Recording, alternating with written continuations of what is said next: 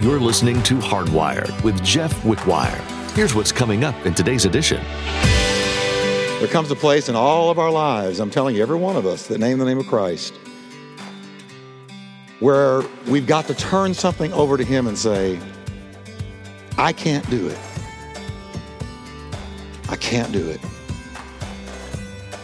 But you can. I can't, Lord. Bigger than me. Stronger than me. Can't do it. But I believe you can. In your walk with the Lord, have you ever had moments of feeling helpless? Have you ever faced a challenge so great that you wanted to give up altogether? In today's message, Pastor Jeff wants you to know that no matter how difficult your circumstances are, God will always prevail.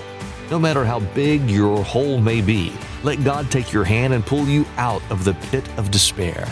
Be a new creation by the power of God's perfect grace. It will always be enough.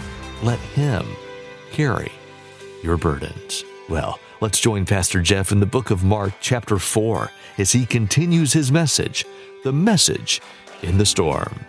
I want to establish you in the Word of God. I want you to understand that this book can be counted on, walked on, lived by. You won't find a better wisdom book than this one. And no other book in the world is going to lead you to Jesus Christ for salvation uniquely and exclusively like this one. I want to bring out one story, one of my favorite stories, and let's look at it here.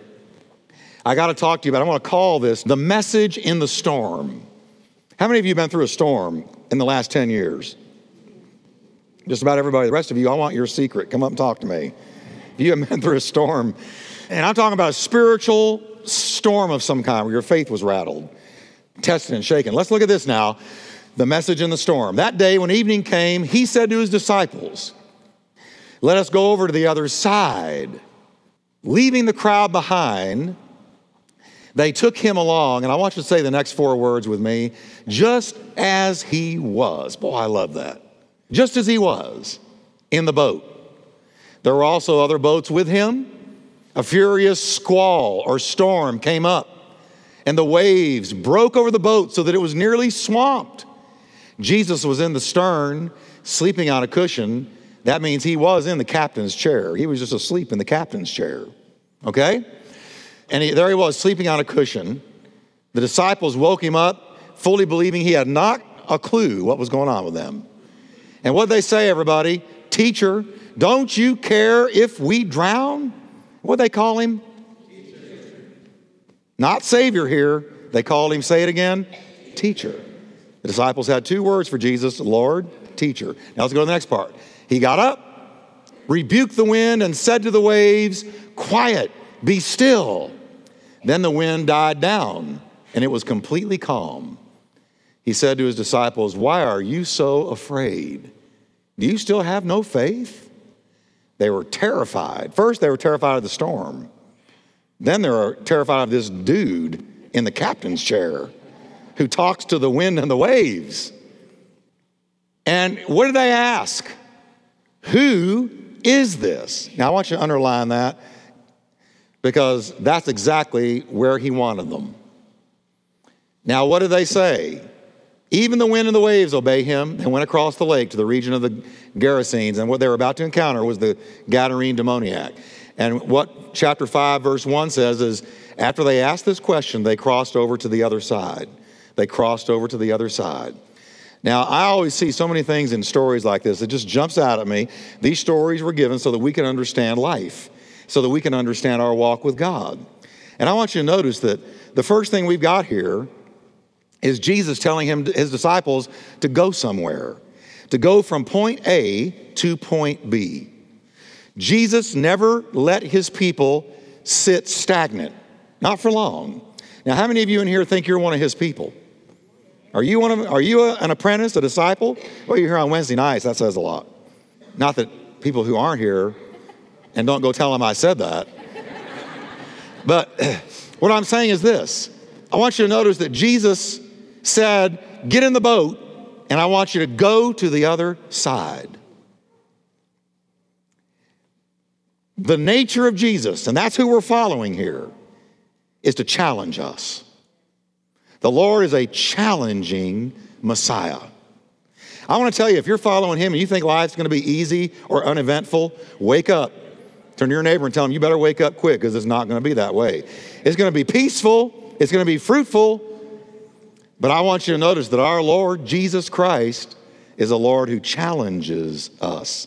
He said, I want you to go to the other side. Now, I got a million dollar question for you. Do you think he knew a storm was going to crop up in the middle of that lake? Because he never says what? Well, I'll be. He never does. He never says, Well, I'll be. He knew there was going to be a storm. Now, your Jesus is the same one here, the one that saved you. And I want to submit to you that He is going to say to you throughout your life, in some way, in some arena of your life, He's going to challenge you to go to the other side of somewhere from point A to point B. It might be in your marriage, it might be in your job, it might be in what you do in His name, ministry of some kind. I don't know because I'm not you, but I do know with me, since I was saved, He's never left me alone. He's always challenged me. This was a challenge. And you know what? We're going to have another one as soon as we're done with this one because that's Jesus. Because He always challenges our faith, and it's a good thing. It may be a goal that He gives you or a healing. He, he challenges you to walk towards healing, moral healing, physical healing, mental healing. He challenges you. Let's go to the other side. It may be an act of obedience. And he just says, I, I, want you to do this. And, and to go from point A to point B, a little bit scary, a little bit scary. Or maybe you're a, ta- a task that you're to complete. He wants you to complete a task. So he says, let's go to the other side. And you know it. He has a way of letting you know. You, you just know in your knower that he wants you to do something. So he says to these guys, and they're sitting there, they're comfortable, they're okay on the other shore. He says, I want you to get into the boat. And I want you to go the other side. Now, what I love about it is they took Jesus just like he was. They didn't take a made up Jesus, they didn't take the Jesus of their liking. It says, Mark lets us know they took Jesus just like he was. I want the real Jesus. I don't want an American Jesus. Amen? I don't want a Western Jesus. I want the real Jesus. They took him just like he was. And thank God they got him in the boat. I want you to say with me, thank God he's in my boat. And he got right into the captain's chair, right into the stern, and fell asleep. But at least he was there. Now, like the disciples, whatever it is he tells you to do, it's important that you do it because you know that it's God's will. And, and I've learned this about God. He won't let you go to C until you finish B. He won't. You keep trying to go to C, he'll say, wait, you need to go back to B. I took you from A to B, not A to R. I took you from A to B. And here you are trying to go to C when you hadn't done B. I did not pre think that. That's just coming out as I talk.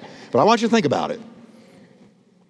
Whatever it is, it's important that you do it because it's God's will. You know that deep down inside, it's the will of God.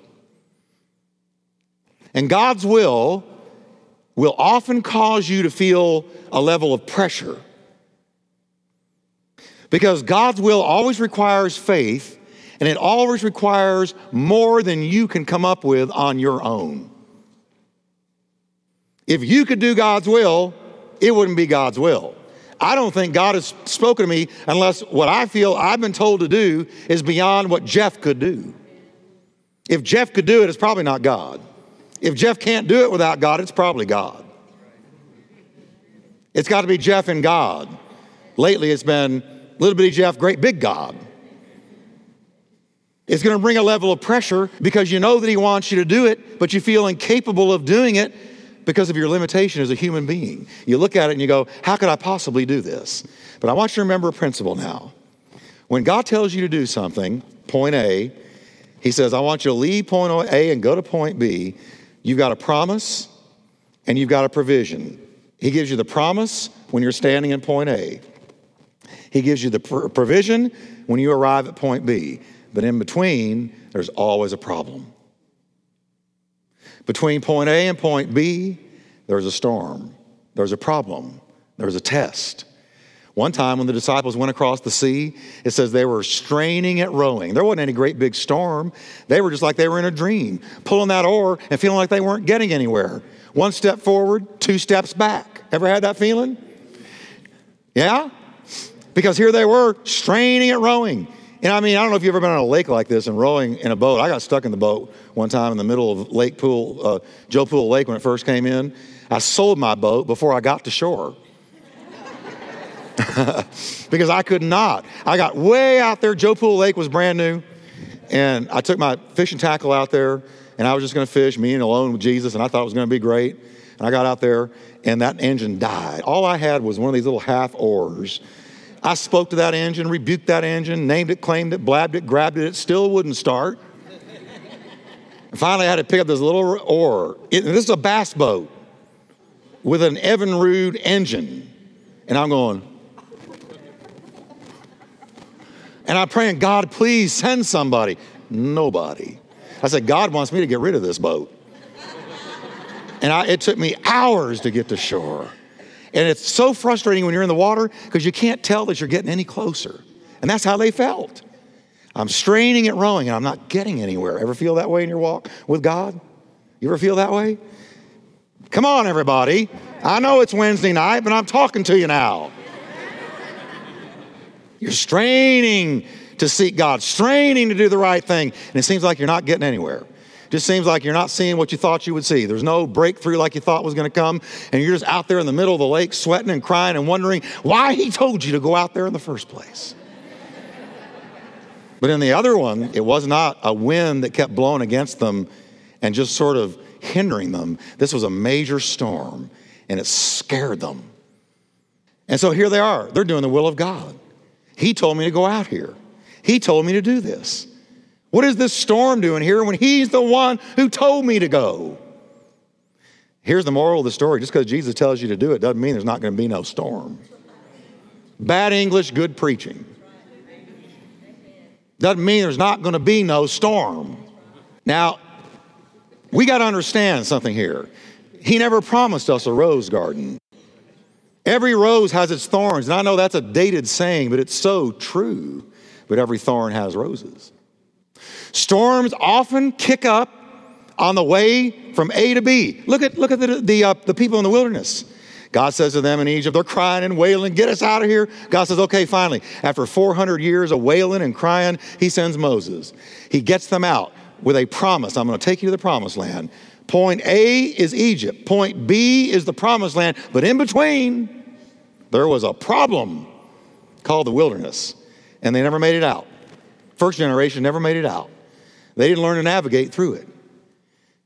Storms often arise when you're headed to the other side of somewhere. Wherever your somewhere is, storms can kick up. Difficulties, trials that test you and bring you down before God. And I'm just telling you this so that you, I can say with Peter, don't be amazed at the fiery trial which is to try you, as though some weird thing were happening to you. He never promised you a rose garden, he just promised to get you there. He just promised to get you there. I took my daughter a long time ago, I took her to Six Flags. Never again. Never, ever again. She talked me into the worst ride on there. And I thought, well, because it was Father Daughter Day, I'd get on it. Do it for my daughter. You know what? Let another Father Daughter Day come. I will never get on this ride again for my daughter. I forget what it was called, but it didn't do justice to what it did to me. I got on this thing, and it was like I had to keep saying to myself, I trust them. I know they're going to get me there. I know there's an end to this, but it went around, it went down and up and backwards and then forwards. I'm telling you, I pleaded the blood 1,000 times. And when we got in, the camera snapped a picture of me. You'll never see that picture. You'll never see it. Because I was, ter- I mean, color me cynical. I just don't trust the people at Six Flags like I used to. And I had to trust that now it got me there, but it got me there with a look on my face you'll never see. And sometimes, you know, we need to know God said, I'll get you there. But if we don't trust Him, He gets us there looking like I looked in that picture. But I want you to say with me, He's going to get me there. Turn to your neighbor and tell him, I don't know where you're going, but I know who's going to get you there. Now, it's during the storm when he's told us to get into the boat. He's in the helm, he's in the boat with us. But it's there when we tend, we tend to doubt God's care. We tend to doubt God's care and his involvement in our struggle. It's in the storm between A and B. When the storm kicks up and it looks like he's not in charge, he's not in control, the storm is in control, it's then we're tempted, we're tempted to doubt his care. It doesn't look to me like he's in charge. It doesn't seem to me that he's got this thing by the tail. It doesn't look that way to me.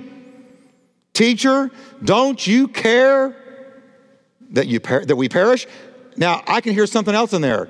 Are you even aware of what's going on? Are you aware I'm struggling? Are you aware that I feel overwhelmed? Are you aware that it seems like the storm is winning are you aware that I'm going down for the count and I can't see God anywhere? Are you aware that I am stretched to the limit, God? Some of you have said that this week because this is real. Now, there's a reason that He allows us to be taken to the extremity before He comes through. Because He did finally, He stood up, He looked at the wind and the waves, and He just said simply, Stop it.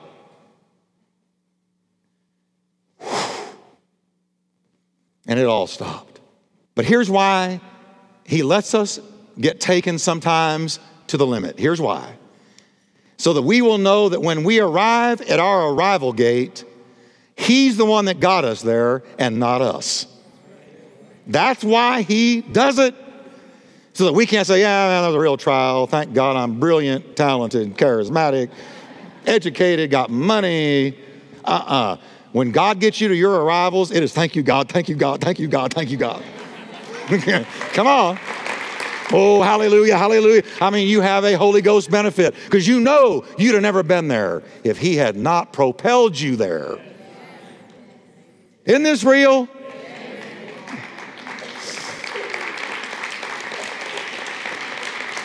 How many of you have had a few thank you gods recently?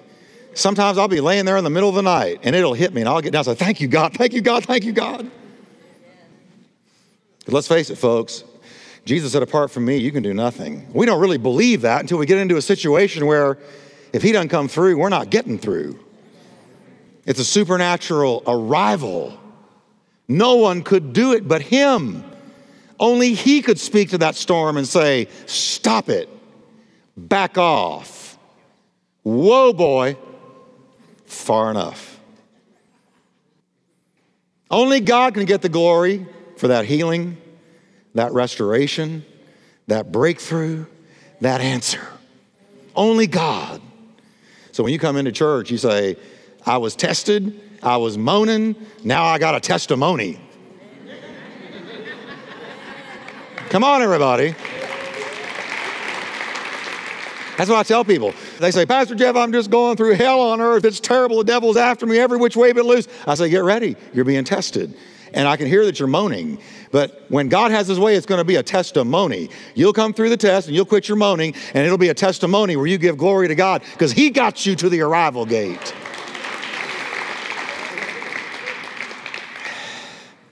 There comes a place in all of our lives, I'm telling you, every one of us that name the name of Christ, where we've got to turn something over to Him and say, I can't do it. I can't do it. But you can. I can't, Lord. Bigger than me, stronger than me. I can't do it. But I believe you can. That's a good place to be because then you quit your struggling. Take over, Lord. You're bigger than my storm. You're bigger than me. You're bigger than my strength, my talent, my ability. You're bigger. But it's not bigger. The storm's not bigger than you, Lord. I know it's not. Now, I want to close with this. You got to learn if any storm's going to be worth its salt, you got to find what the message in the storm was. I learned a long time ago there's a message in every storm. There's a message in every storm. I want you to say that with me. There's a message. Well, that sounds kind of mystical, Pastor Jeff. What do you mean there's a message? Is it going to talk to me at night? How am I going to find out the message? You got to ask God what it is. But there's a message in every storm. And here they go. They go through this storm, and how did it end? They asked the question that I believe Jesus got them out there to learn. They said, Man, we knew you were a good teacher. We saw you cast out devils. We've seen you do some heavy stuff, but Lord, we didn't know you talked to the elements. We didn't know you halted weather patterns. We had an understanding of you, but Lord, who are you? That's the message of the storm. What was the answer? They received a heightened understanding of exactly who they were following. He's not just a good teacher, charismatic cat. Uh uh-uh. uh He talked to waves and they went. He talked to the wind and it stopped. And then he turned and looked at us and said, Where is your faith? Ooh, they had a revelation right then. Who is this? See, he wanted them to understand you're following God in flesh. I'm God wrapped in skin. I want you to get that. I made the storms, I made the ocean. I want you to know because we're about to encounter a man infested with demons. So here it is.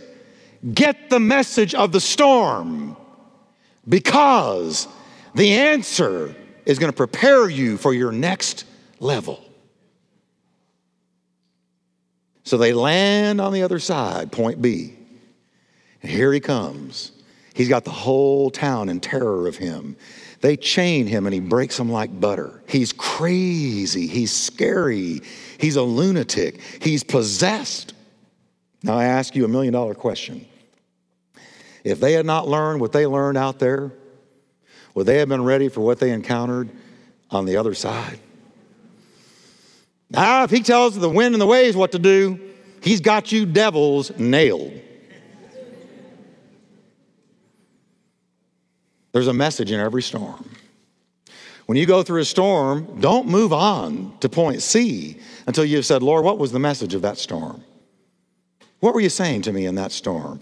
What can I write down in a diary? What can I remember forever? Because paper never forgets. What can I write down? Because, man, that was a storm, and I want to get something out of it. I want to carry fruit from it, not just a bad memory. And he'll tell you. You know, Kathy and I, most of you know, we went through a terrible storm the last few years. Terrible, terrible. I wouldn't wish it on anybody but Satan himself. It was a terrible storm. But I want to tell you, I knew enough to know Lord, what was the message of the storm? I was writing about it last night without thinking about this message. I was writing about it. There were a lot of messages in the storm. One of them was people can only walk with you so far, and then flesh will fail you.